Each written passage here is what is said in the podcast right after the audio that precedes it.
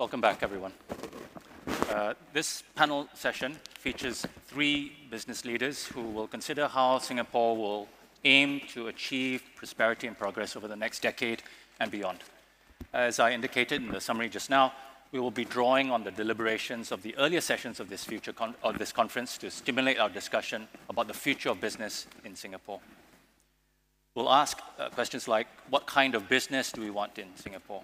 What are the sources of sustainable value add that a high cost location for businesses such as Singapore needs to possess?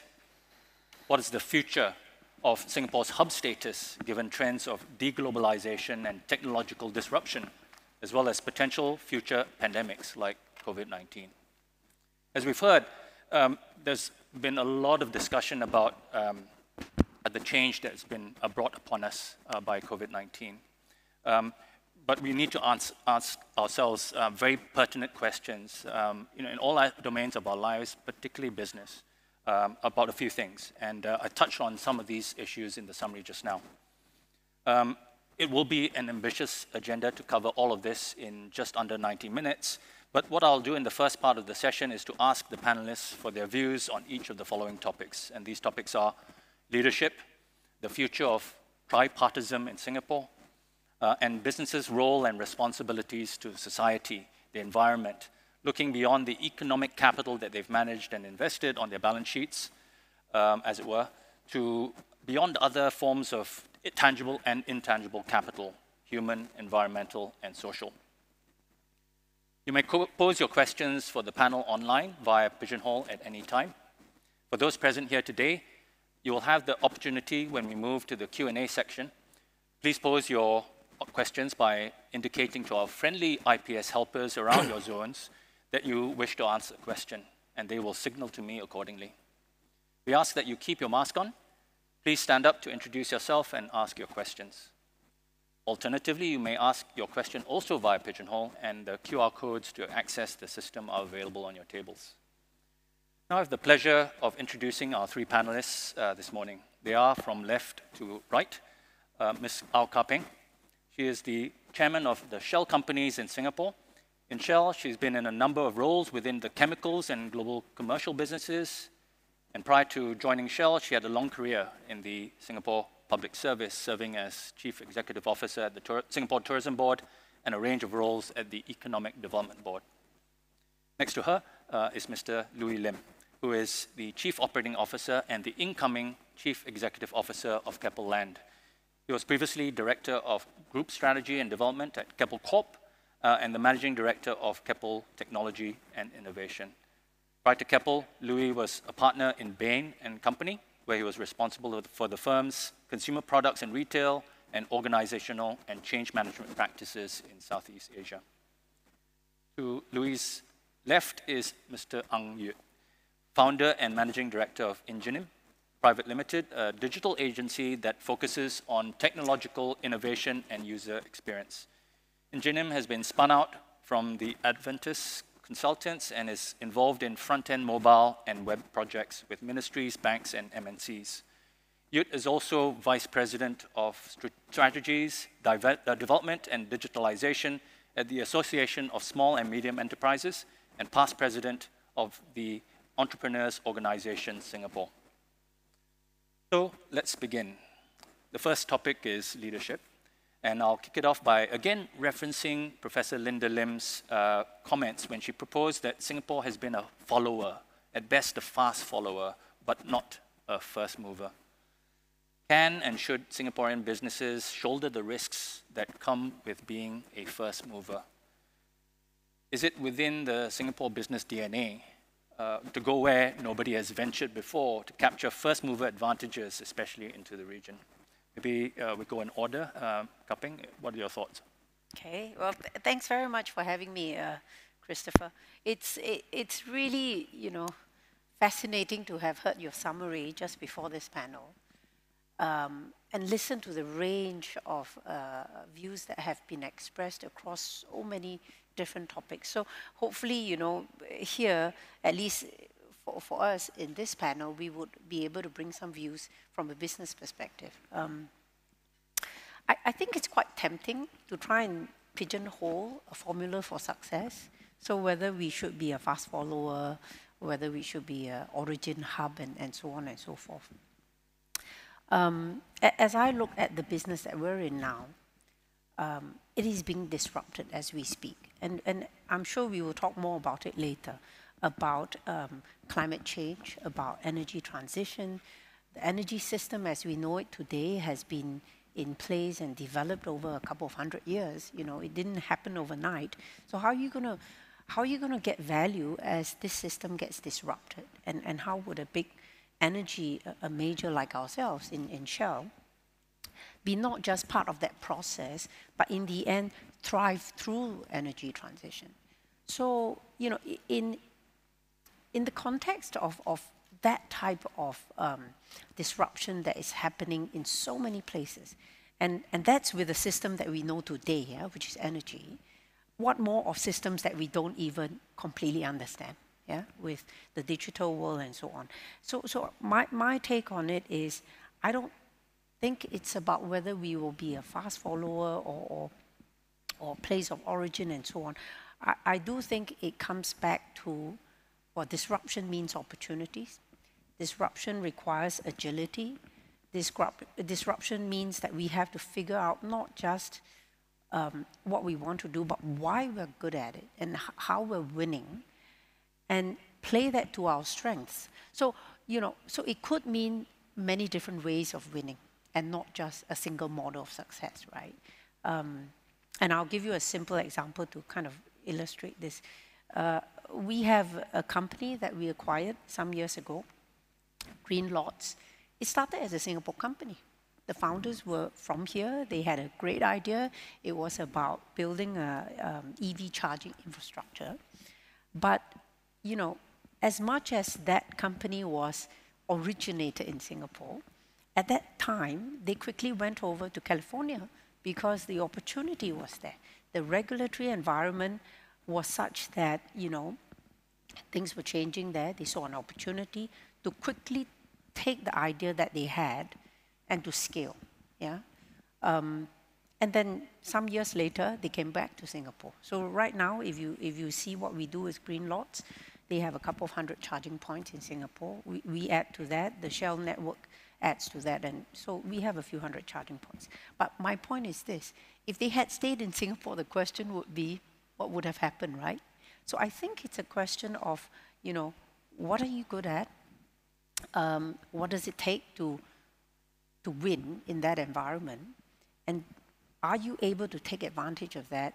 Have the agility to react, organize yourself, get out there and look, you know, coming back to Singapore is not a bad thing. In fact, we love the fact that they are doing a lot more back here, um, learning from the experience that they've had and bringing it back. Thanks, Kah Peng.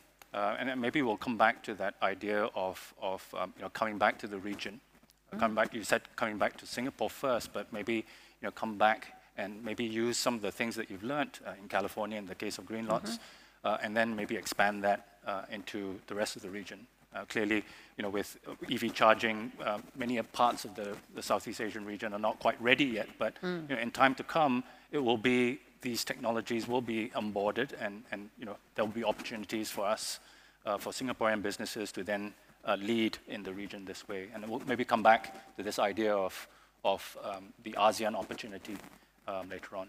Um, Louis? Thank you. Thank you for having me on the panel and uh, congratulations on a very good summary earlier. Um, I actually challenge the idea that we haven't been leaders or fast followers um, in Singapore and that we don't have that as part of our DNA. So if you look at Keppel as an example, um, we, Singapore was a global leader for the offshore marine business. Um, in the 80s, Keppel Land went to China, Vietnam, India, and Indonesia as well. And today, China and Vietnam uh, contribute a significant part of the profits for, for Land. Um, so I, I wouldn't say it's not in our DNA. The question is, have we, we been able to sustain it? And do we have the culture of enterprise today that some of the leaders of the nation in, in, in the previous decades had. Right, so uh, you know, the sense is there are some very good ideas, but do we have the talent pool in Singapore? Do we have the platforms in place? Do we have the environment that encourages the growth of some of these businesses and, and to scale these businesses? Arguably, it's possible. We've seen companies like Grab, which is originally from Malaysia, come here and then been, be, become very successful. Uh, but, but the question is, how do we find more of these? And how do we reinvent the corporations that have been around for a long time uh, to, to enter the, the, the, next phase, right? I think some of the themes that you've been talking about at IPS from a business perspective, you talk to a lot of business leaders, three topics typically come up, uh, digitalization, sustainability, and platforms. And so the question for, for me is what more can we do to lead in these three spaces? And I think Singapore, being a small country, is actually primed to be able to give us proofs of concepts um, using the, the, the size as an advantage and then taking these ideas and then taking them abroad. So I, I think there's an opportunity for us to reinvent ourselves and, and to reimagine 2030 uh, with, with some of these themes, very clear themes for us to focus on. It's again interesting that what you said about the you know the idea of, of you know um, you know building up this this um, uh, ecosystem. Uh, I you know and what we need to to take uh, the kind of the risks um, going forward. Um, you, uh, you know, maybe uh, what your thoughts, uh, you know, particularly from the kind of small and, and medium enterprise angle, you know, yeah. can we be fast followers or even dream to be first movers uh, for, for the, and what are the impediments maybe uh, to, to that? Yeah, so it's a, a, very interesting questions from the perspective of small and medium enterprises.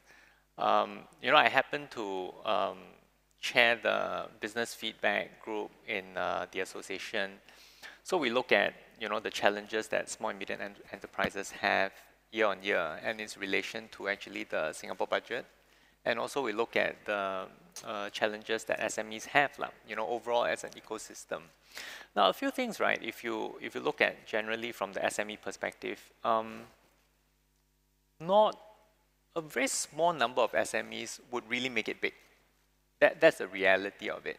And the majority of SMEs are are really um, trying to um, make a good living, you know, continue to innovate and, and really do well within our um, country, right, as an ecosystem. So I think first and foremost, we, we need to kind of look at um, the ecosystem. So that's, that's what was shared, right, about ecosystem. And we need to also look at the ecosystem not just from a perspective of how do you get 10x or 100x, because there are companies that are engineered and designed to go that size, but by and large, small and medium enterprises in, you know, if you're looking at small and micro, which is below 5 million in turnover, we, we really want a stable life and have a good living and be able to feed our, our you know, children and, and, and make, make, make a good living for us. And what we, we look at is really um, how does our ecosystem and, and the country provide for all of that? You know, allow for SMEs to prosper, you know, within this framework, and also allows those, allows those that those that that has aspirations to go 10x or 100x, right, to to actually have that that growth potential. So if if we looked at at this, I think there are a few perspectives that overall as, as a nation we can really tackle and, and really look at. And the question around leadership is great, right? Because if you look at um, the overall the initiative from, from the government and, and um, grants and help that comes down to the ecosystem, what usually happens is really to, to really promote SMEs to continue innovating. I think that's great, right? Um, at the same time, because we, we are the receiving end as SMEs. We see that there, there, from a leadership perspective, the direction set is really very great and, and clear. But we always find that there is an element of um, uh, caution that, that happens as it flows through the system, meaning that people um, are really concerned about, you know, when dealing with taxpayers' money. So we are trying to help the SMEs to actually upskill, you know, and, and improve. At the same time, you know, there are uh, procedural process that we put in and bureaucracy and red tape, right? Because you've got to check and balance the whole thing. And sometimes it doesn't give that effect down to the, to the SMEs. So you have an overall direction and leadership, which very often from the top, you see it's great ideas, but we want to look at how can that flow down in a more, in a smoother, in a better executed fashion. Because we are talking about all this initiative coming to help the SMEs to accelerate, right? So from a leadership perspective, we do see that we can uh, be bolder, you know, from, from an economy and ecosystems perspective. And that, I think, would allow a lot of the help that's flowing down to allow SMEs to move in a better way, rather than bogging them down with, with uh, procedures. Thanks, uh, And uh, maybe if I can then, um, you know, draw on that, uh, this idea of the interaction between policymakers who, you know, obviously have the public interest at heart um, and obviously might be thinking about, you know, all, introducing all, the need for all of these checks and balances that you talked about. Um, Louis and uh, Kah Peng, you've, you've both worked in the public service. Um, mm. You know, maybe what are your thoughts about this, you know, greater, greater partnership uh, between uh, the, um, the policymakers and business, right, in taking risk, right? Allowing the Singapore businesses or businesses that are anchored in Singapore to, to kind of take that next leap forward. And particularly now, right, given the, all of the challenges that businesses are facing right now. Um, you want to go first? Yeah. Well, I think it's absolutely necessary. Um, you know, uh, that cooperation. And, and I, I have spent a much longer period in the public service than I have in, in private sector, right? You know, so 20 over years versus what, eight, nine years. So, so I think that that partnership is, is vital, uh, particularly as we look at the change that's coming. I mean, if you think about COVID versus energy transition, um, COVID is something that happened and affected all of us, right? It happened in such a way that nobody is in a way better off or nobody is spared from COVID, right? It can hit any single person. Um, and, and the difference is that you get almost immediate feedback from your action or inaction. Yeah? If you don't do anything, in two or three weeks, you see the outcome of it. If you do something right, in two or three weeks, you see the outcome of it. And I think, you know, Singapore has done exceptionally well in managing that. And we've all kind of lived through that whole experience together, right? in something as equally complex, uh, you know, as, as climate change and, and energy transition, unfortunately, um, the, the, the, the difference is that, you know, inaction may not lead to what you see in terms of outcome and impact until much, much later. Yeah? So something that you don't do today or that you choose to do today, you will actually not see the impact perhaps until you get to 8, 10, 12, 15 years down the line. So, so how do governments then have to, to take that, take up that challenge and say, well, governments, particularly like the one that you see in Singapore, have the ability to, to think long term and plan long term. Companies like Shell, who've been around for a very long time, and we've been in Singapore for 130 years, we equally have access to resource, and the ability and the capacity to think much longer term. How do we come together? How do we come together to then say, well, if we don't act now, well, in 10 years' time, guess what? You're going to see something. We actually don't know what we're going to see if we don't act now, but you've got that capacity to start having that conversation. So I, I do think that, you know, uh, given the challenges that we face today, and you know, uh, um, I know that uh, DPM has already started to say beyond COVID, maybe there's a disease X, right? so, so there are challenges, there are risks that are in the horizon that we have to deal with, and I think it's imperative that government and and um, uh, companies and the rest of the ecosystem come together uh, to have that conversation. Now, some companies are perhaps um, more ready than others to have that conversation. So, so, be it, you know, let's start somewhere, is, is my advocacy. Yeah. yeah. Who, who, are the change agents, uh, do you think, um? Uh, you know, uh, you know we've, we can talk about this and, and say, you know, uh, we all need to come together, but who needs to take the first step, right? Who, you know, is this government then needing to change or, you know, can companies you know, I band frankly, together? I frankly don't think it matters. You know, so so for us, as I said, I, I do understand that different companies have got a different way of thinking about it. They are in different places, even with respect to their own business and what they what they want to do. Um, for us, as a as a global multinational, um, we do believe that we have the ability to have those conversations, and we want to, and we are ready. You know, and with governments, and I know this government is also equally ready. Then that's where we will start. We can't say that it's the same everywhere in the world, and for all the parts of the world that we have a business in, we can see that there's a difference. Yeah, um, you've got to get started with willing partners. It's quite interesting uh, what you just said, uh, Kah Peng, uh, and I, I, think it also echoes what uh, Louis was talking about earlier about um, businesses coming from the region, like Grab or Gojek that you didn't mention, but, but you know, they're all present here, and um, you know, how much we consider them uh, Singaporean businesses, mm. right? And uh, it harks to that responsibility that, that businesses have, international businesses or multinational corporations like yours, um, you know, to you know, um, see that responsibility to the society that they are embedded in. Um, and I just wonder whether you, you know, can talk, we can talk about that. You know, you know, what are the businesses' responsibilities to the society that they are in. in, in.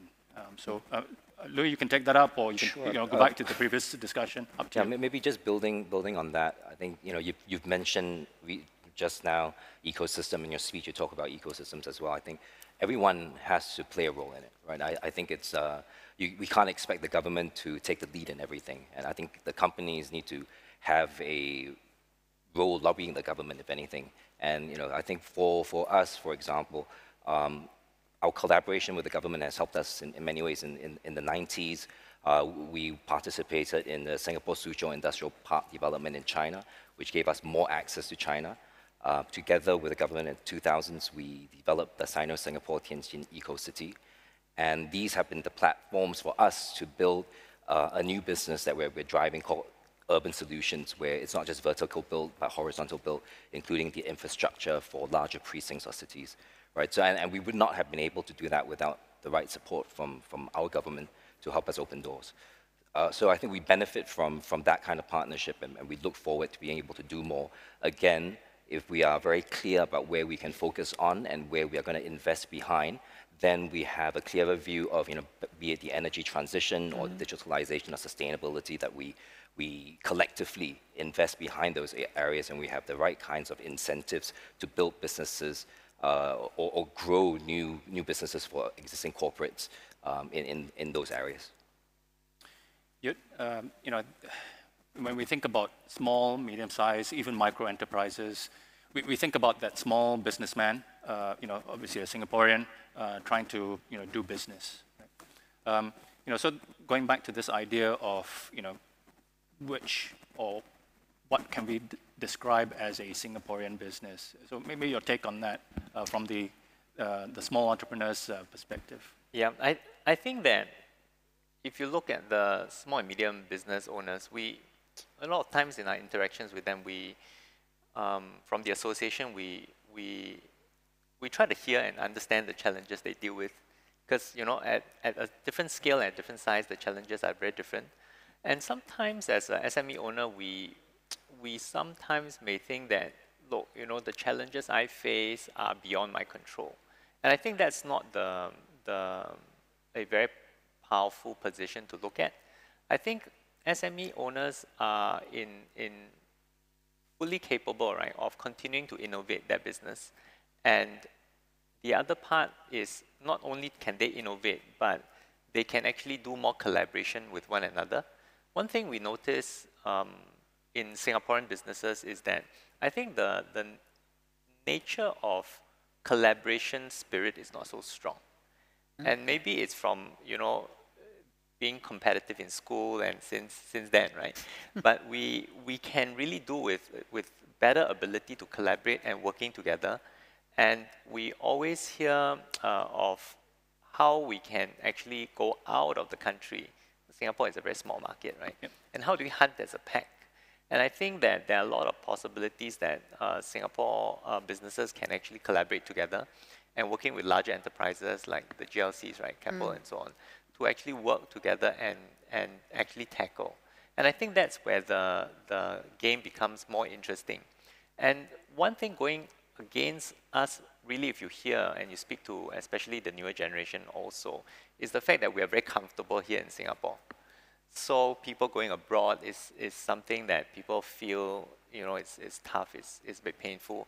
But I think we should um, instill the spirit of uh, enterprise and, and venturing abroad in our people and also our enterprises so that, you know, we go beyond just our shores. Uh, maybe we can stick on that, that idea of, of, you know, what kind of businesses we can call Singaporean. Uh, because I think you know, it, it, leads to the second point on tripartism, right? Uh, I think there's opportunity, as you, you was talking about, in terms of um, Singaporean businesses sort of collaborating with each other. Uh, but, but we also have businesses around the region. Again, the Grabs, the Gojeks, and many small businesses around the world, uh, the world but, but clearly in the region, that we can partner ourselves with as well. You know, so you know, by you know, collaborating with them, perhaps even merging with them or acquiring them, you, um, you bring them and make them Singaporean businesses and, and, and collaborate with them and, and work with them, pool the capital together to um, you know, go forward uh, and, and do business. Um, but I thought we, we, should now, in the interest of time, move mm. on to our second topic, um, and, and that is tripartism. Right? I think you heard from Director IPS earlier about you know, the essential workers, mm. right? And, and what is that you know, interaction between obviously government that we've talked about, um, businesses, um, and, and labor, right? Um, so you know, maybe we can kick off with the elephant in the room, right? Uh, is this you know, our relationship in Singapore with um, foreign workers, right, at all levels, uh, the top to the bottom. Um, and, and, clearly, we, we have been most um, concerned in, in the last year, obviously, of the of the migrant workers all holed up in the dorms. But, but you know, uh, there's going to be a lot of change, right? Um, mm. I, I, believe.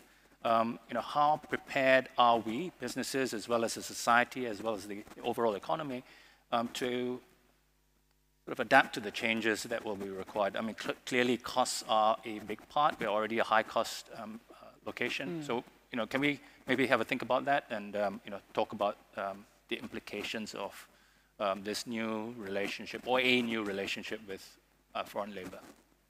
Uh, uh, who wants to go first? Um, I can share. Yep, share. On, uh, um, actually, the, the challenge uh, with overall, right, the, from the SME perspective, our challenge with uh, foreign workers started around 2011 when there was a decrease in work passes and so on. So, so since then, there's been, a, you know, um, SMEs and local businesses have been struggling and, and trying to adapt to uh, having better productivity, having uh, upskilling our internal uh, uh, workers and, and local workforce, right?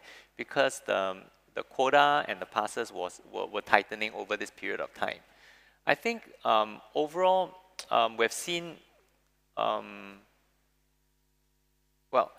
certain work that, that requires people and hands and legs. And, and I think we've seen to limited success or some degree of success like, in certain areas.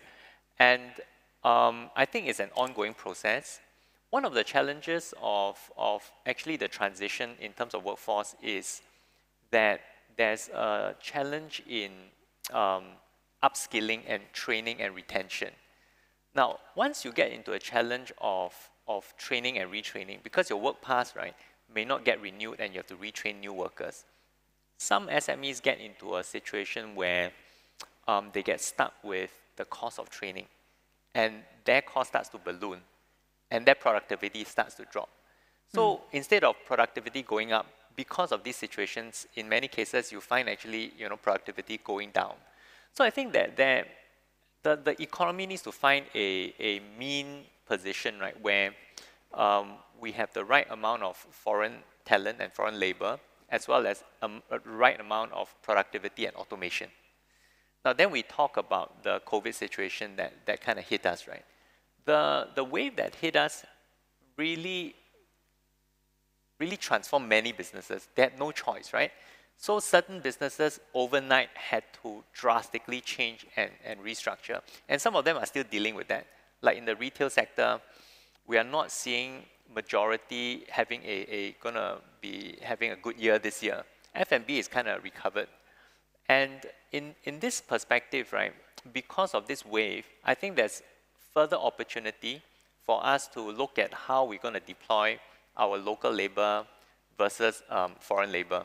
So I think there's an opportunity for us because of the situation to re reorientate the business or transform the business and have a more optimal usage of, of uh, manpower against you know what is sustainable for us as a country you know in terms of usage of manpower.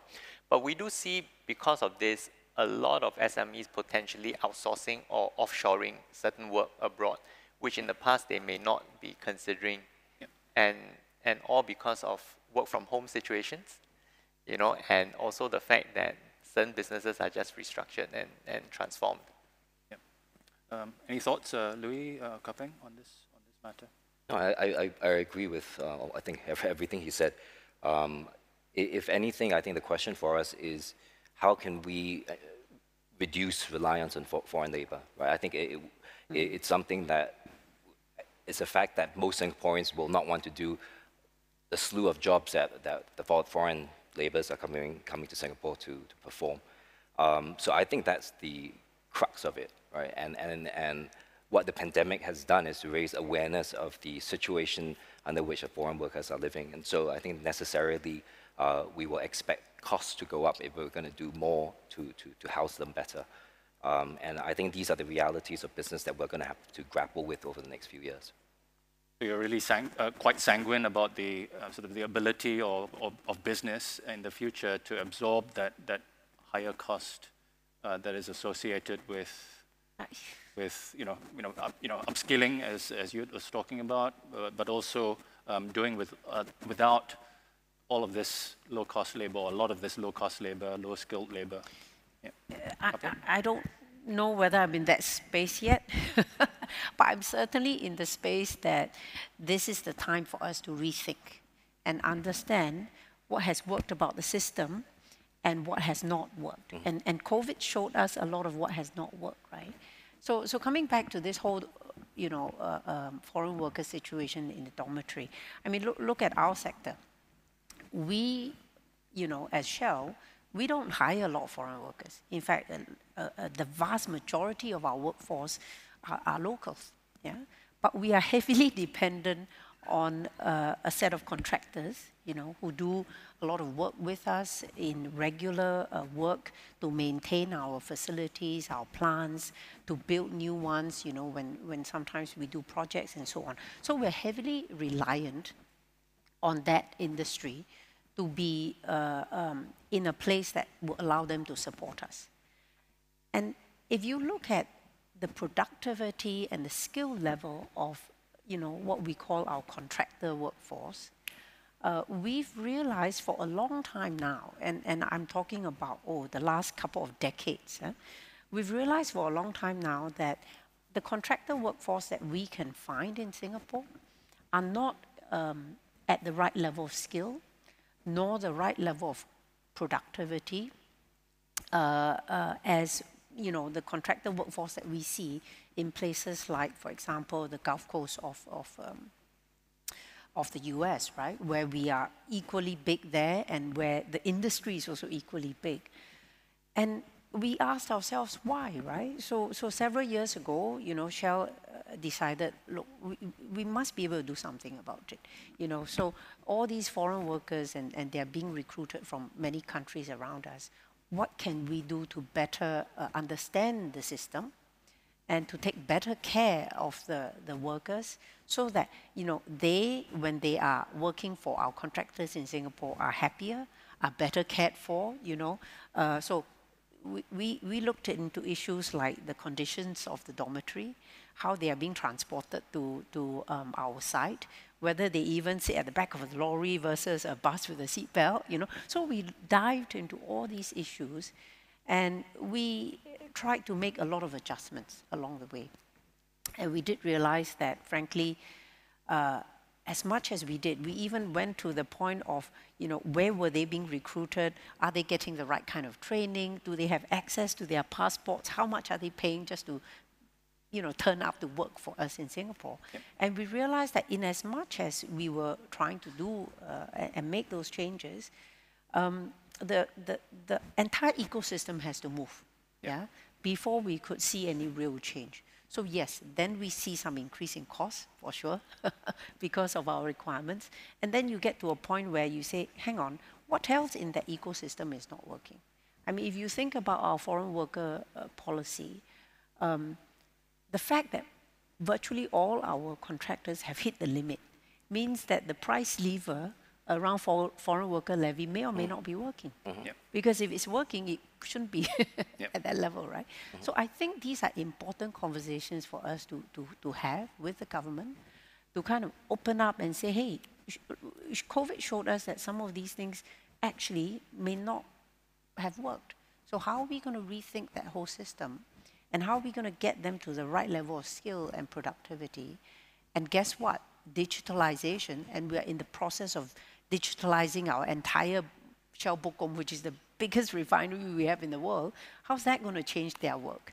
So, you know, I, I'm afraid that we're now at the junction where we have to actually, you know, uh, um, get into very, very um, uh, open conversations around these topics and you know look at it not just from the lens that we had in the past of why it didn't work but look at what is needed for it to work in future.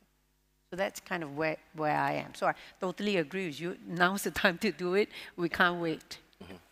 So again, back to my um, question that I posed earlier, who is that change agent, right? Who's going to lead that process, right? Who can lead that process? Because, you know, we, we can talk about, you know, yes, we need to do all of this, and everybody says we need to, but nobody does and takes that first step, or, you know, eh, no one can come together. i um, suspect we have to co-lead it meaning you know you can say why don't you get the government to lead this Yeah. and then the government say but you guys are the big users of yeah so it, it can be look i think we all need to be in the room for that conversation to happen but with with a clear desire to say let's not just talk huh? at the end of it let's make sure that we get out of that room with a couple of things that we're going to do And, and maybe then uh, expand that uh, to idea to you know um, you know business uh, and you know we've organized um, you know kind of the response al- along the lines of you know different uh, industries and there are uh, 26 odd um, um, industry transformation maps you know what are your thoughts um, you know before we move on about you know the kind of the um, maybe that pigeonholes us into or, or you know puts us into silos and buckets that, that maybe are not as dynamic or flexible? You know, are we capable of collaborating um, in those um, verticals? Or, or sorry, yeah, in those verticals, I guess. Yeah. I, I can share a bit, right? Because we, we have been, the industry transformation map has been, I think, five years in the making. And one thing we, we got to say about our government, it, they, they are very structured and very forward thinking. Now, what we have in terms of challenge, right, is translating some of these ideas and thought leadership down to execution. So, if you look at um, a typical SME and we're looking at the transformation map, very often the relevance is not quite there, or you struggle to kind of hmm. understand what is this all about. And and for us, I think here is where you talked about the tripartite, right? Where I over the last I think four years I've start I've seen the, the government move stronger and stronger towards engagement of trade associations as well.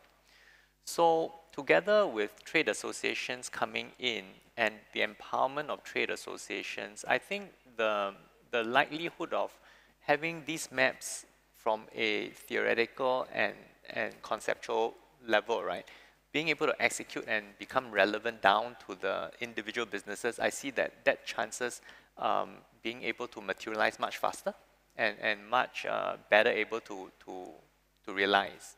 So I think that's a, a great move in this perspective. The other part I, I wanted to also uh, point out, right, overall in terms of um, the ecosystem perspective, is that um, if, if we wanted to have uh, SMEs and businesses to continue to be strong. I think um, cost is an area that we may want to look at how we can manage. So Kah Peng mentioned about, you know, cost. Overall, we, we see, right, from an SME perspective, that cost fundamentally is an innovation dampener. lah. You know, and of course, there needs to be cost because we need to pay for things. But as an ecosystem and as a country, we, we are already now almost the top, top three most costly country in the world, right, for doing businesses. And as an SME, um, if most of our profits do not get retained as profit, but they, they, they have to be paying bills or, or rental, right? That becomes a challenge because then there leaves very little for SMEs to actually innovate and, and, and do more, right? We're just doing hand to mouth. So I think from that perspective, we should also look at, you know, how can manage the cost so that it, it allows us to have that, that ability to, to innovate from the ground up. So actually, it, it strikes into um, what you just said, um, what you actually have all said, um, you know, strikes into uh, some of the questions that we got, uh, particularly on day one, right? About, um, you know, again, how we navigate uh, into this new changed cost environment for Singapore. Uh, and again, who leads that process? And the question actually, well, the, the question that sticks in my mind um, came from the kind of the procurement angle, right? And uh, I was I was thinking about this uh, when I, I was quoting uh, Professor Danny Quah, right? His points about not focusing on maximum efficiency, but that right balance between performance uh, and resilience, right? Um, and um, you know, who takes that lead, right? You know, government is the biggest um, employer um, and uh, procurer of, of, of contracts and services. Um, you know, big firms like yours, um, Shell and, uh, and Keppel, right, also big procurers um, as well, right? So, you, um, you know, who, who takes that first step, right? Who, I mean, you know, because if you do so uh, and, and go through the, the detail that, that you were mentioning, Kah Peng, Yeah. it, it's gonna, you know, it's gonna raise your cost, uh, and it may put you at a competitive disadvantage to um, other firms competing in your space. Well, I I suppose, you know, um, there's a question of who is best placed to understand system cost and system impact, right? So, you know, it's, it's great to have industry uh, transformation roadmaps. I was on the other end of drawing those things up a long time ago, right? but, you, you know, if you cast your eye to the future and say, look, you know, 20 years from now, right, or 10, 15 years from now, if we do not do certain things, who is at that point in time best placed to understand what would have been the cost of externalities that could not be priced in? Uh, what would have been the cost to the system uh, due to inequalities, due to many you know other things that happen um, at that point in time? An individual company or a government? More likely than not, a government, I think, to be able to provide those kinds of perspectives to look at so what are the outcomes that you're trying to drive from your industry transformation and the consequences of not getting there yeah? Because you know if it's just a set of ambitions and you know we want to be 10 times bigger than we are today or we want to be number one in everything we do i think that's a great place to start but it's not the only conversation you need to have. You've got to say what's the consequence of us not getting there? You know what are the costs to the system if we don't achieve certain things? So i you know and i'm reflecting on this because you know as as a company we, we see how different ecosystems act through the world yeah? Some you know in europe they've taken a different approach to climate change.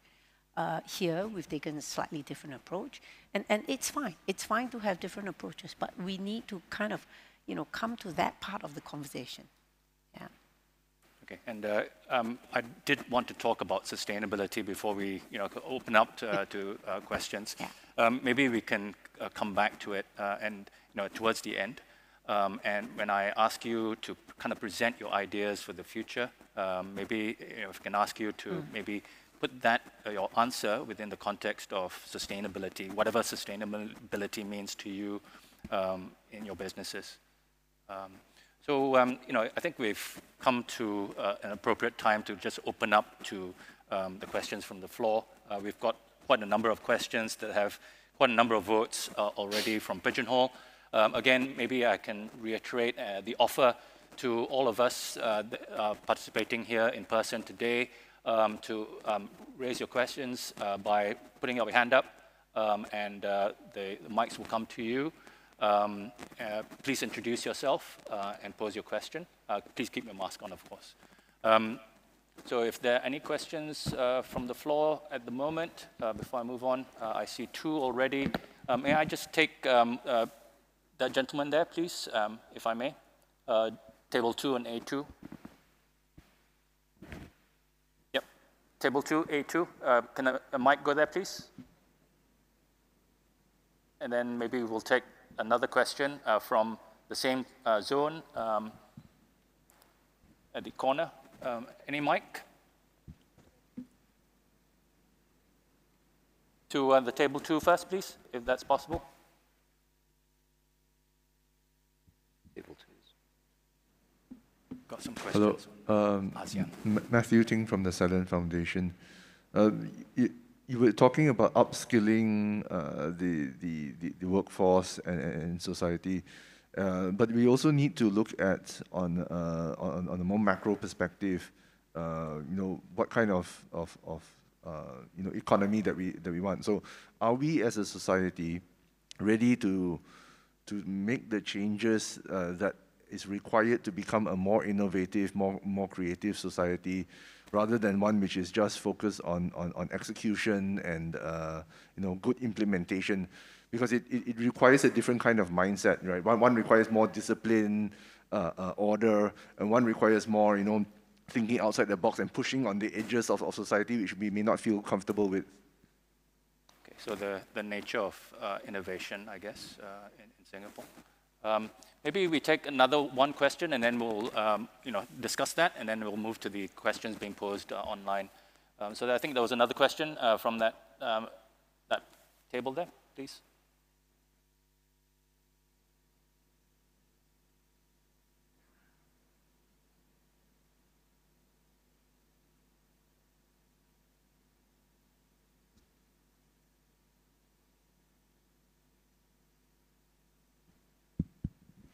Um, hello, thank you very much. Uh, Alex Tan from uh, IPS. Uh, I list, thank you very much to the panelists for this uh, engaging session. I listened very intently, and I have a question for each of the panelists. I'll start with uh, Mr. Lim. Uh, you talked about a little bit about um, opportunities in Singapore where we don't have to start from the bottom in a greenfield startup. So there are pockets for entrepreneurship uh, uh, in existing companies. I was wondering whether you could uh, share with us, uh, in your mind, what are some sectors where we can find these, uh, what I call brownfield opportunities for our local businesses. Uh, that's for Mr. Lim. And for Ms. Au, would you kindly comment on how multinational corporations like Shell are helping in the upgrade of local businesses through spillovers. Uh, it could be in terms of technology, uh, know-how, business know-how, or uh, best practices. And uh, for Mr. Ang, uh, I have a simple question uh, for, from your SME, your perspective of SMEs. So we have this conversation about SMEs upgrading and retraining and, and, and becoming world-class Mittelstand, uh, you know, in Singapore uh, for some time now. Uh, the simple question I have is, uh, in your mind, what is the one thing from an SME, SME business owner and also as a, a trade association um, uh, leader, what is the one thing that is going to untangle all the problems that SMEs are facing uh, if you may be so bold to just say, what is this one thing? If you solve this one problem, SMEs will flourish in Singapore. No doubt about that. Thank you. Thanks, Alex. Um, okay, I think uh, I sensed, um, you know, again, underlying uh, the questions from Alex, uh, for each of you, um, again, uh, you know, the idea of innovation, what kind of innovation? I mean, you know, for, for Louis, the, the question came in the form of, you know, what brownfield sites and, and you know, maybe the low-hanging fruit that we can think about for Singapore business to um, sort of execute upon, um, maybe not in the next 50 years, but, but maybe in the next five to 10 years. Um, and I think um, you know that that was also true for you. The um, the idea of uh, retraining, um, you know, what kind of innovations that we might need uh, in that space. I think it relates to what you were talking about earlier as well. Uh, and, and, for um, uh, Kah Peng, I think you've already talked about it a little bit. Uh, this upgrading of the ecosystem. So maybe if you can uh, answer that, uh, and then maybe in, within that we can answer the question from Matthew.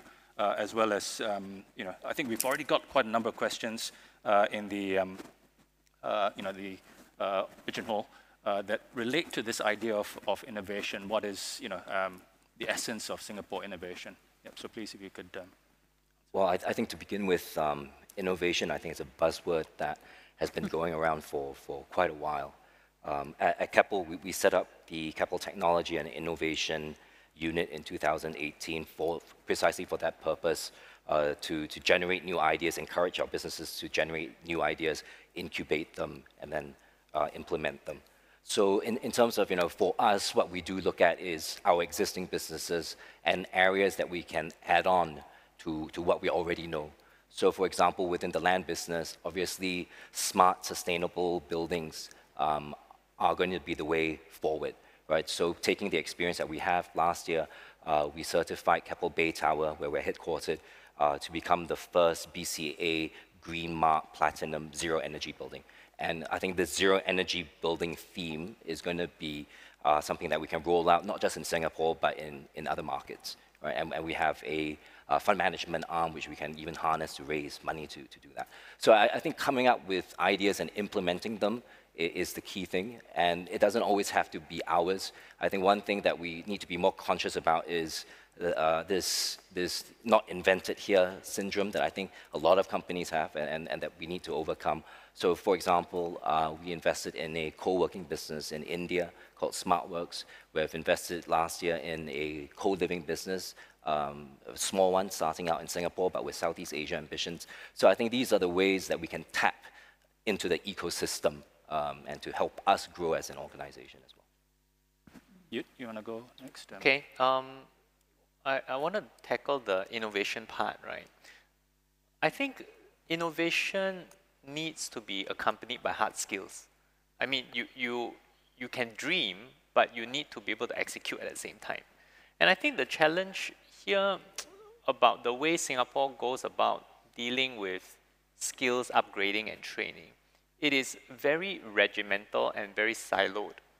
So if, if you look at the, the way, um, you know, if you looked at Skills Future, you looked at uh, WSG, right? And, and I think they're doing a great job in trying to push the, the, the industry forward. But one thing is that it's, it's, it's actually not very flexible and it's, it's locked into maybe in, in very fixed verticals. And the, the thing about innovation when you pair up with skill is that sometimes it crosses boundaries. And I think what we need to instill as a spirit, right, is the ability for us to um, not be to be too tied down into into certain fixed form and shape. And how does how do we translate that into um, how we bring up our children or how we empower SMEs, right?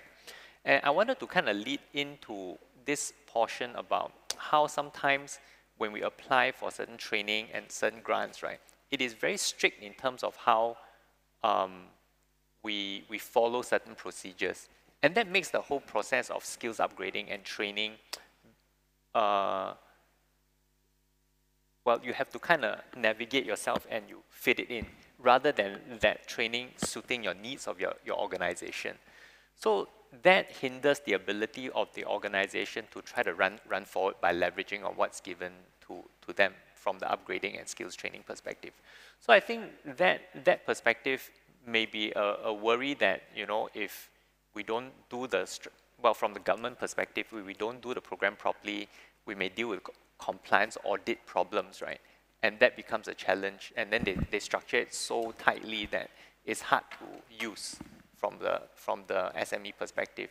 I think that needs to be dealt with if we wanted to really allow and empower the SMEs to have that kind of skills training and as an economy in general for us to take it forward and move forward as an economy. So I think that's, that's one, one area. Um, Alex was asking about one problem. It's very, very hard to answer, right? It's like the magic bullet.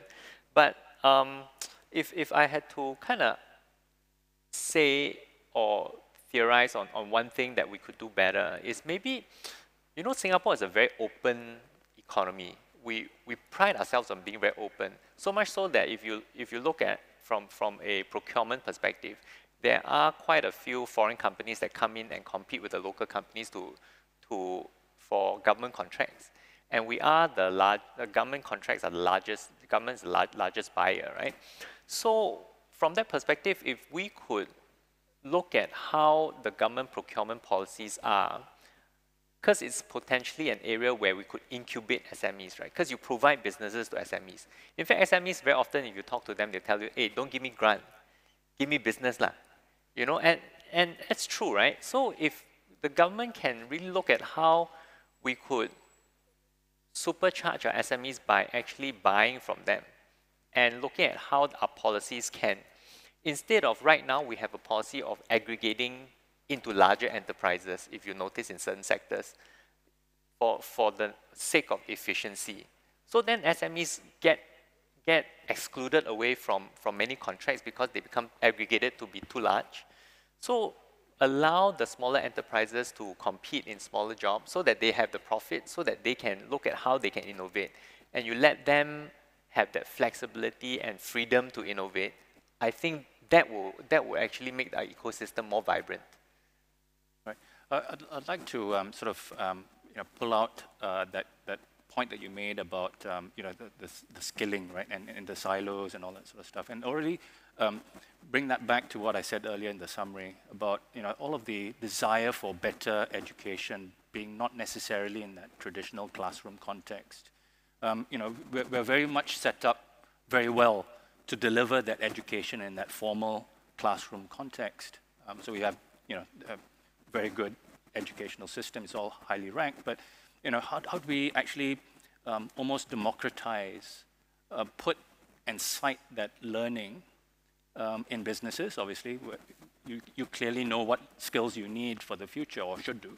Um, you know, how, how, can we better cite that learning, right? Um, so we were good, very good at the industrial scale. Everybody does this standard uh, curriculum, but how do we get that, you know, more flexible, dynamic, perhaps um, customized learning that you might need uh, for you know, specific uh, roles, but, but, but also have that you know, um, delivered across the board? I, am not sure that we can answer that, I guess, in the remaining time, but maybe it's worthwhile um, we pose that question uh, and we carry that question uh, to the later, later discussions uh, with the Minister for Education. Um, uh, maybe if I can then um, move on uh, to some of the other questions. Oh, actually, I missed you out, uh, Kah Peng. Uh, sorry. Well, I do let me, want to say something. no, no, please, uh, I'll give you uh, the, the kind of the word on that. Maybe because I'm, to uh, Alex's uh, question. Please, okay. I do want to say something. I, I think that, you know, uh, for a long time, even when I was working in public service, uh, back then, uh, we, we had this notion that, you know, the bigger companies can help the smaller companies, right? It was, MNCs can help SMEs and so on. But you know, now, now that I'm in Shell and I'm sitting on the opposite side of the fence, one of the big things we talk about very often is, um, you know, how can we tap the best ideas? Um, how can we remind ourselves every day that we don't have all the answers, you know, and uh, that we need help as a, as a company yeah, to, to continue to grow and to continue to innovate. So it's really not a question of can we help, but can we work together, yeah, and can we collaborate. Um, I think that in, in Shell, we, we certainly have a lot of the issues that, you know, even Louis was talking about, not invented here syndrome, you know, we've been around so long, surely we must know what we're doing, um, you know, a bit of that. But increasingly, and, and, and we've seen this in many of the things that we do in Singapore, we're, we're asking the questions, hang on, the best ideas are everywhere, you know. How do we tap and leverage them? So for example, we participated in ESG's Open Innovation Challenge, which is really to, to define a whole set of problems, right? Give it to them, and then they go give it to a whole bunch of uh, companies, uh, big and small, and see, mostly small, but, and see what solutions will come back, right? Um, we, we talk about, you know, how to um, share uh, uh, skills around uh, developing business proposals, pitching of those ideas and so on with uh, young companies, startups. And in turn, actually, we learn a lot from them as we, as we look at what they do. We do best practice sharing with all our suppliers in different parts of our business. And as I said, you know, yes, we, we share best practice, but more often than not, we also learn from what they do. And we start to understand the kind of challenges that they face, and, and you know, it leads to a different conversation. So I, I do think that, um, at least for us, we've moved the, into that zone of understanding that there's so much value to be unlocked by working with that ecosystem, um, by, you know, by just being, I suppose, humble about what we know and what we don't know, um, and, and starting from there. I, I want to build on the collaboration point because I mm. think it's very important for innovation. One of the challenges I think practically that we face is the kind of tender process that we go through. Mm -hmm. and, and, this is government tendering to companies or companies tendering yeah. out to other, to other companies because actually it's much better if you're working together to find the best solution. But each company does not want to share mm. their IP at that point in mm. time, and then I share all my IP and suddenly it goes out to tender, exactly. and I lose on price. Yeah. So um, I, I, think that's something that we have to overcome. And, and it, it's this whole balance of controls and compliance that has become so important in this day and age, mm. but which has also added a huge amount of cost to operating businesses. So what can we do to be clever about how we govern for risk instead of kind of governing off risk, mm. right? And, and I think that's going to be a big challenge that we have to overcome collectively. So maybe that is something that we need to look at and introduce and incorporate into the ITMs, right? I mean, you know, if, if that's one mechanism, perhaps we can use that, um, the ITMs, not just to say about, you know, these are the, the way forward for all of these other potential business opportunities, but, but also think about how we might um, organize these in different industries to kind of, you know, maybe come together and, and have a, a joint or, or collaborative procurement system. I, I don't know. Uh, maybe it's a suggestion that maybe we can take forward. Great, mm. excellent. Okay, there's lots of questions uh, on, on Pigeonhole, uh, and uh, it would be remiss of me not to uh, address some of them. Uh, if I may, I, I will group them and, and, just pose them, you know, as one. Um, and maybe it is, um, I think, the question about um, the ecosystem that we have in the region right? So this is um, uh, Ambassador Zainal Abidin's uh, question about um, collaborating with our ASEAN neighbors, um, uh, collaborating perhaps, again, I think we talked a little bit about it just now, but maybe talk about this opportunity, but, but also the challenges that, uh, that we face, businesses face uh, in, you know, pushing into um, the ASEAN region, the 650 million people. Yeah. Um, anybody want to go first? Library. Yeah, go ahead. Yeah. Um, well, I, I, think definitely a, a big region. Um, I, th I, think for Keppel, as we look at Asia Pacific, without doubt, China and India stand out as must-go-to countries, even though, especially India, is, is challenging. Um, question for us is where, where in Southeast Asia, right? And, and I, I, think for different industries and sectors, there are different places that you can go to.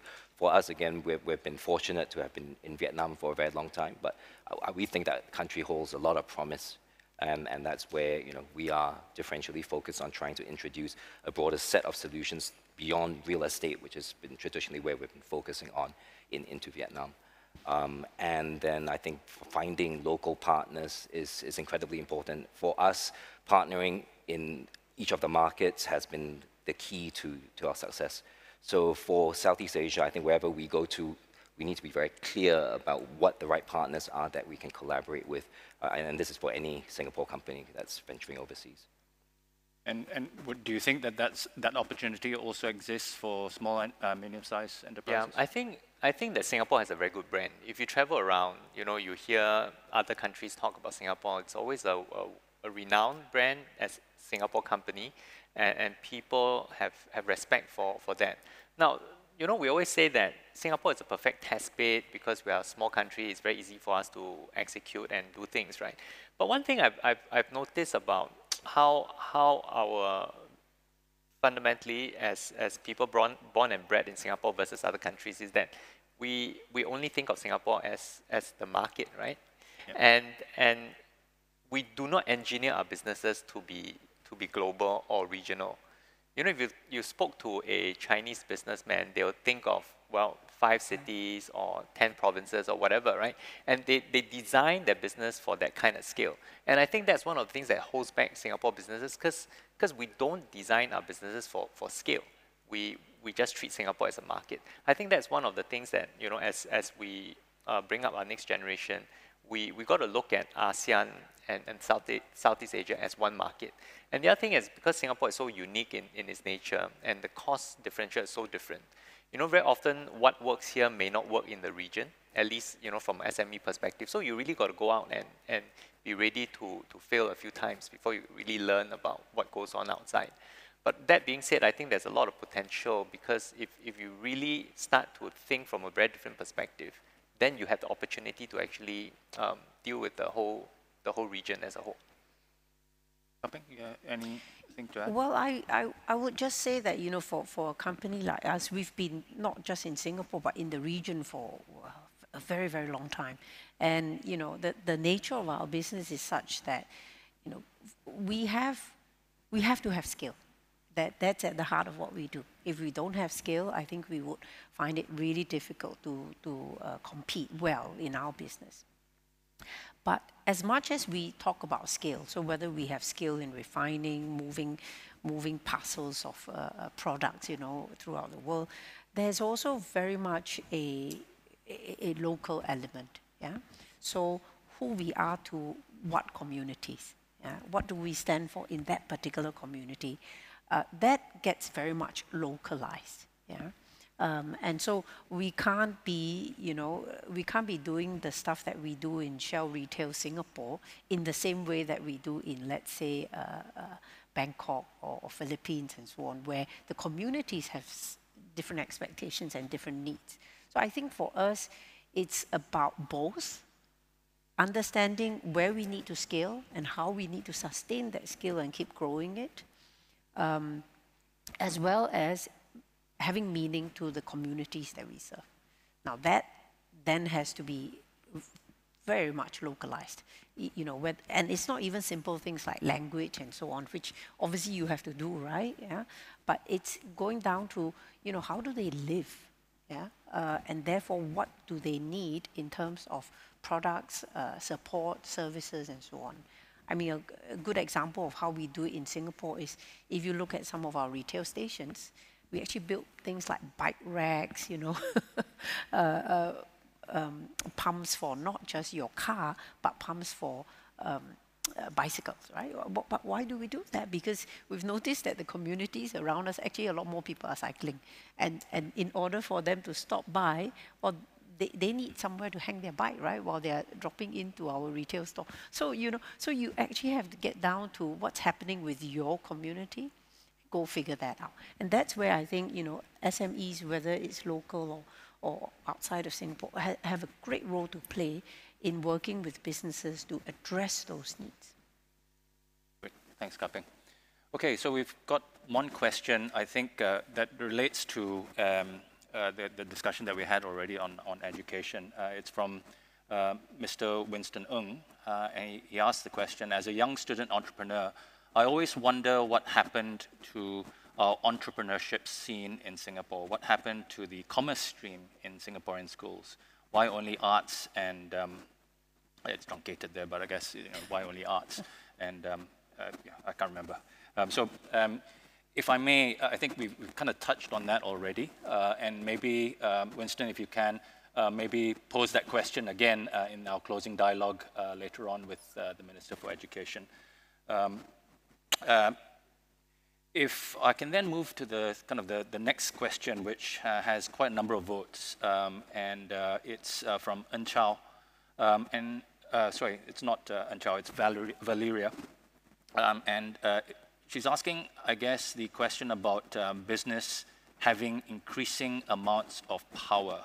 Uh, and referencing, you know, businesses like Facebook and Twitter, um, um, you know, banning President Trump.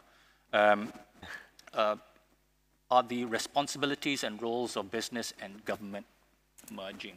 Right? So I guess it's it's more for the bigger uh, enterprises, um, and maybe I can then pose that to the, the two that are representing um, big businesses um, on the panel. Um, do Off, you off go the first? I would Yeah. say the rules are very different. I, I, I don't think um, businesses could ever play the policy roles of, of of the government, right? But I think that being said, uh, agree that large businesses do have incredible some uh, power, like, like, like the Apples and Facebooks of the world. And I think that's where the word responsibility comes to play, right? I think those businesses do have a social responsibility given the power that they, they, they have. Um, but I don't think in any way that businesses and, and governments could converge. Well, I, yeah, I, I do agree with Louis that governments and businesses have different roles. Yeah, they, they need to coexist, but they have different roles. You know, in Shell, we talk about societal license to operate. What does that mean, right? A couple of really big words, you know, strung together. But it's about understanding, you know, within the communities that we do business, what do societies expect of us and how do we serve those needs? So, you know, if we if we are in a community where you know you have uh, so for example in Singapore we do a lot of work with uh, Lakeside Family Services, Southwest CDC because that's where a large part of our operations are located, right? And so we invite them to see what we do. We talk to them, and we have exchanges. And during COVID, we were doing a lot of you know online mentoring and all kinds of stuff. So, so when we talk about understanding our societal license to operate, it means that as a business, we do accept that we have a certain responsibility to those communities. And our responsibility comes in terms of, firstly, you know, we have to do our business really well, meaning uh, we have to keep people safe, we have to send them home every day safely, you know, and then we have to be, you know, uh, true to the communities around us, which means we need to engage with them, we need to spend time, we need to be open to, to uh, um, uh, them asking us questions why are you doing this in your business? Why are you not doing something else? So we have a lot of these engagements um, and we try to leverage our assets right to, to, to do even more. So if you look at all our retail stations we have e-waste bins there. Why e-waste?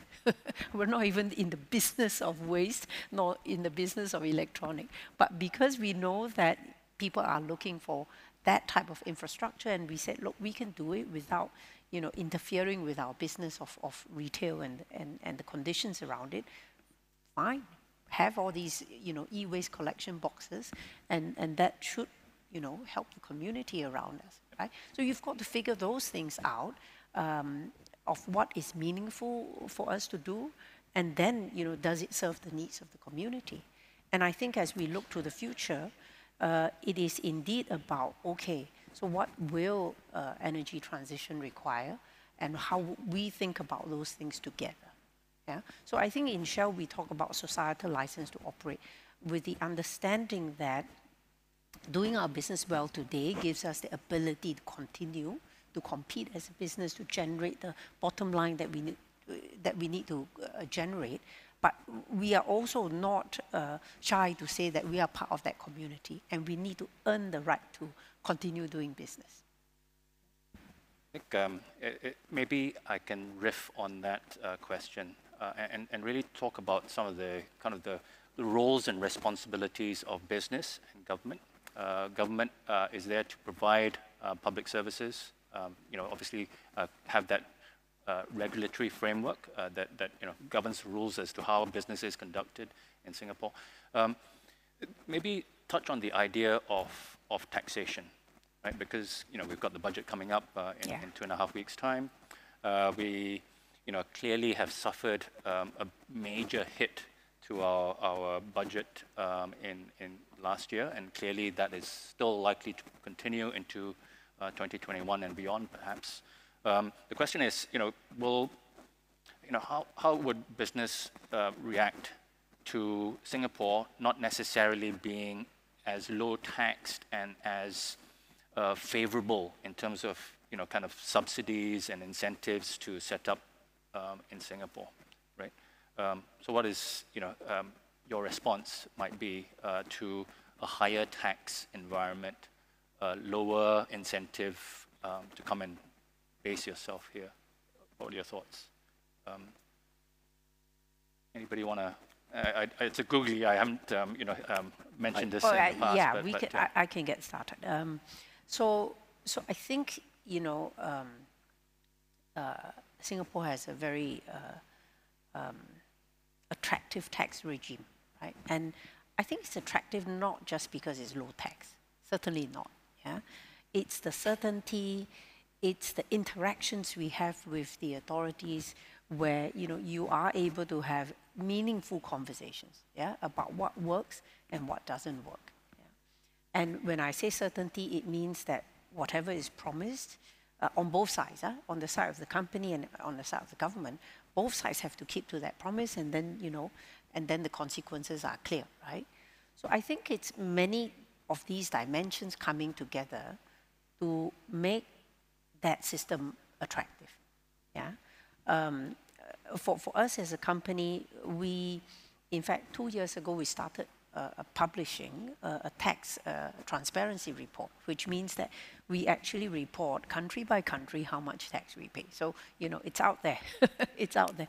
And, and frankly, there's nothing to be, uh, to be shy about, right? Because it is, it is what we do. Yeah? Now, I, I think, you know, we see also then the government here, the tax authorities here, kind of saying, hey, that's, that's a good thing. You know, thank you for telling us about it.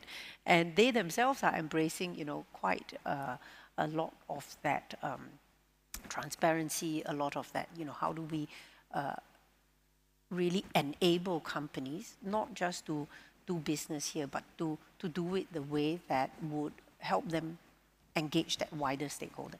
So I think, you know, I would go beyond just saying, hey, how much is low enough, right? Low enough is never low enough. So I do think you have to look at the different dimensions of what makes that whole system attractive and gives companies the certainty and the ability to plan forward and execute a business. Great, thank you. Uh, maybe I can uh, again ask um, if there's any questions uh, from the floor today uh, still. Um, please, um, again, put up your hand and uh, you know, we'll have a mic brought to you. If you don't mind, please stand up and ask your question and introduce yourself. Any questions?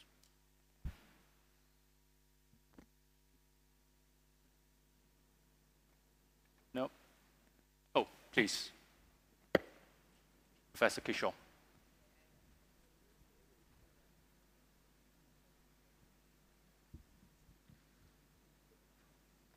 Uh, Thank you. Since there are no questions, I'm going to ask a question. the session has been fascinating, but early on, Christopher, you referred to Linda Lim's uh, usual provocative comments, uh, especially her provocative comment that Singapore can go from being a fast follower or follower to becoming an originator.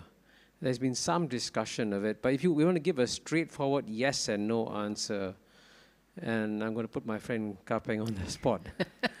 Can Singapore actually, uh, in a sense, make a huge mental switch and go from a country that relies on like overseas people to follow to becoming a, somewhat like Israel, a country that is not a follower at all, but is always a leader? So can Singapore become an Israel in the economic scene? Okay. Um, again, it's provocative. Um, you know, you've been put on the spot. Um, it's come up time and time again. Uh, but ma- maybe we, um, yeah, probe a little bit deeper, I think, uh, into that question, whether we, it is within Singapore's DNA, you know, to do that, take that risk. Please, uh, anybody? Uh, Kah Peng, I mean, you've been Well, since. Kishore, since you, you, you, you kind of provoked me, right? Thank you. um, I think we do, but many things have to change.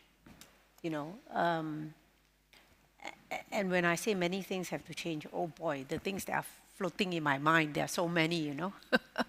Leadership, how leaders react to failures versus success, you know, how leaders enable uh, uh, instead of direct, yeah, how leaders uh, provide care and not just, um, you know, discipline instruction. so, so there are a lot of things that need to change in that bucket. Um, uh, our own people in terms of the confidence that, that we have in taking ideas forward and not just say, I have a great idea. And we have plenty of great ideas. The question is, what are you doing to take it forward? Who do you have to persuade? And it's not just science, right? It's not just that I have a great scientific breakthrough. I still have to persuade somebody, meaning help them understand what is that breakthrough about, you know, uh, and, and frankly, in Singapore, I, I sometimes think we value the hard stuff a little bit better because it's easier to, to say, ah, let's put a value on that. But the softer stuff of how we persuade, how we articulate, how we get people excited and energetic about it so that they can then go into action mode, uh, that we usually say is soft. but what does soft mean? Um, I, I, I kind of personally find it hard, hard to really differentiate between hard versus soft, right? Because you need all of it to happen. Yeah? You need all of it to happen to say, even if I had a good idea, I'm going to be able to persuade people to work with me to take it to a better idea. Yeah? And I think we have to equally value this bucket of capabilities as well as this bucket of capabilities. Now, do we then have things like infrastructure, uh, system, institutions? Yeah, we have lots and lots of those, and, and many are in pretty good places. Um, you know, then, then how do we think bigger, right? How do we think beyond what we have today, what new things we have to build? So, you know, Kishore, I, I'm, I'm in the place that yes, we can, but we have to be pretty brutally honest about what we need to change and be quite broad-minded about it, meaning we cannot stop at let's just do the three easy stuff, you know, or do the three things that we can we can clearly uh, put a box around, yeah, because it won't be enough. That that's where I am. Um, Louis, uh, yeah, well, I mean, it's interesting that you mentioned Israel. Um, so uh, I think a couple of years we, we went to Israel to, to do a trip. It was more, more of a trip to identify businesses that we could uh, plug onto our businesses to grow. But it was very clear, and we, we were taken through a series of presentations that it is actually not by chance, right? And, and they actually have built an ecosystem in Israel where the government, the, the universities, the other institutions of learning, uh, venture capital, um, the, the corporates are all involved in harnessing new talent and encouraging innovation. So I, agree with, with Kah Peng. I think there's a lot that needs to be done, but I think one of the primary changes would have to be that mindset shift. Mm. Right, and I think in, in, you hear a lot in Singapore companies, people tend not want to step outside of their box. First of all, they're comfortable in their box, but sometimes if they do stick their necks out, it gets chopped, and then you know you get into more trouble than it's worth, right? So people are just happy and not doing doing very much. I, I think we need to collectively break out from that mold. Mm. I, I can, well, you know, from the SME perspective, I, I guess, um, really, you know, I think the spirit of enterprise is, is present in, in people and in, in our people. I've seen a lot of innovative and, and very enterprising people, Singaporeans in other countries. You don't really hear of them, but, but they are very enterprising and very innovative. I think in, in Singapore, you, you can't deny that the government uh, has a very large hand to play in both the economy and the ecosystem. And I think if we really, we really wanted more innovation in that perspective, I think a few things needs to, to happen such that the leadership comes from, from top down, right? And there, there are things like, for example, if, like I mentioned before, costs, if costs are really tight and keeps going up, then the amount of uh, innovation opportunity for the, the smaller businesses are not going to be there because it gets sucked away from, from, from the business vibrancy. Um, I think there are also policies around how to drive innovation.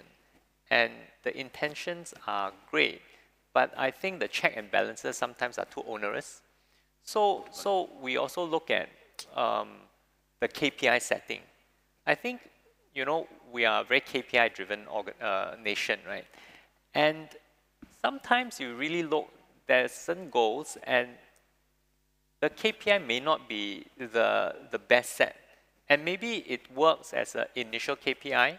We may want to, you know, deepen some of these KPIs like uh, our skills direction and training moving in the right direction. You know, is it really um, affect, affecting the change that we want if we really measured it? Mm. And if you really looked at it, it may not be the case if you drilled in on, on the measure. Yep. So I think that that's things that we can, you know, look at. So some different measurements, um, maybe not just focus on that, you know, the, the, definition of KPIs that we've been kind of accustomed to. Maybe there's a way to break out from the mold uh, that we have maybe trapped in our being, you know, not first movers, but um, you know, trapped as cautious followers even. Cool. I, I think we're running out of time. Um, there's lots of questions still on, on, on Pigeonhole. Uh, haven't been able to, to deal with all of them, but, but rest assured, we will be taking all of these uh, you know, into our subsequent phases of reimagining uh, Singapore project.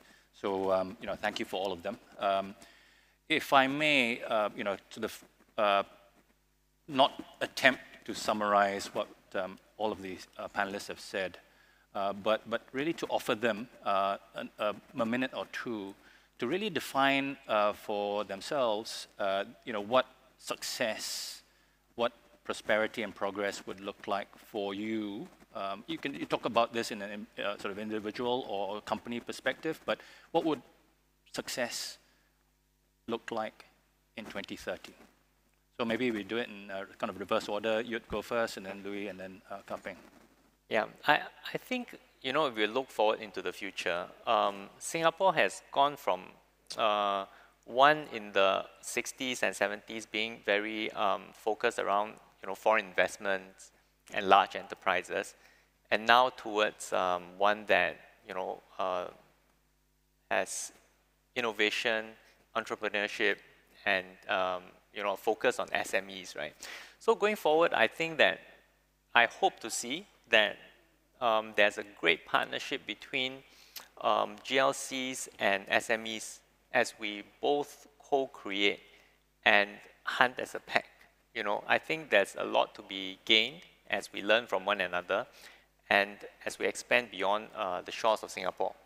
And to support that, you know, um, government policies in terms of procurement um, facilitates the, the vibrancy and the growth of, of our local enterprises.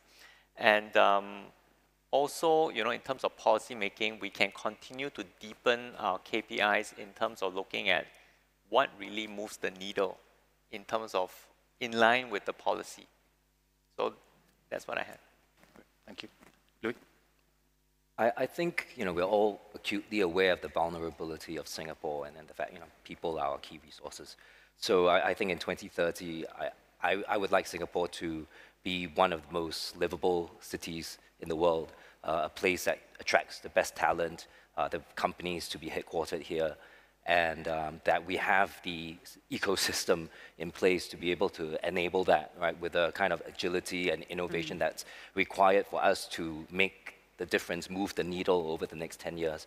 And I think if collectively we can agree what the themes are, um, you know, again, be it energy transition, sustainability, digitalization platforms, we can differentially focus and invest behind those collectively. Okay. Yeah.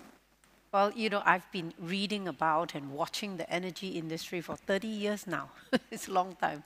But, you know, uh, nowhere in that 30 years period have I felt the most excited about the kind of change that we're seeing today. And so I hope that, you know, and I know that Singapore will, will succeed and thrive in the energy transition.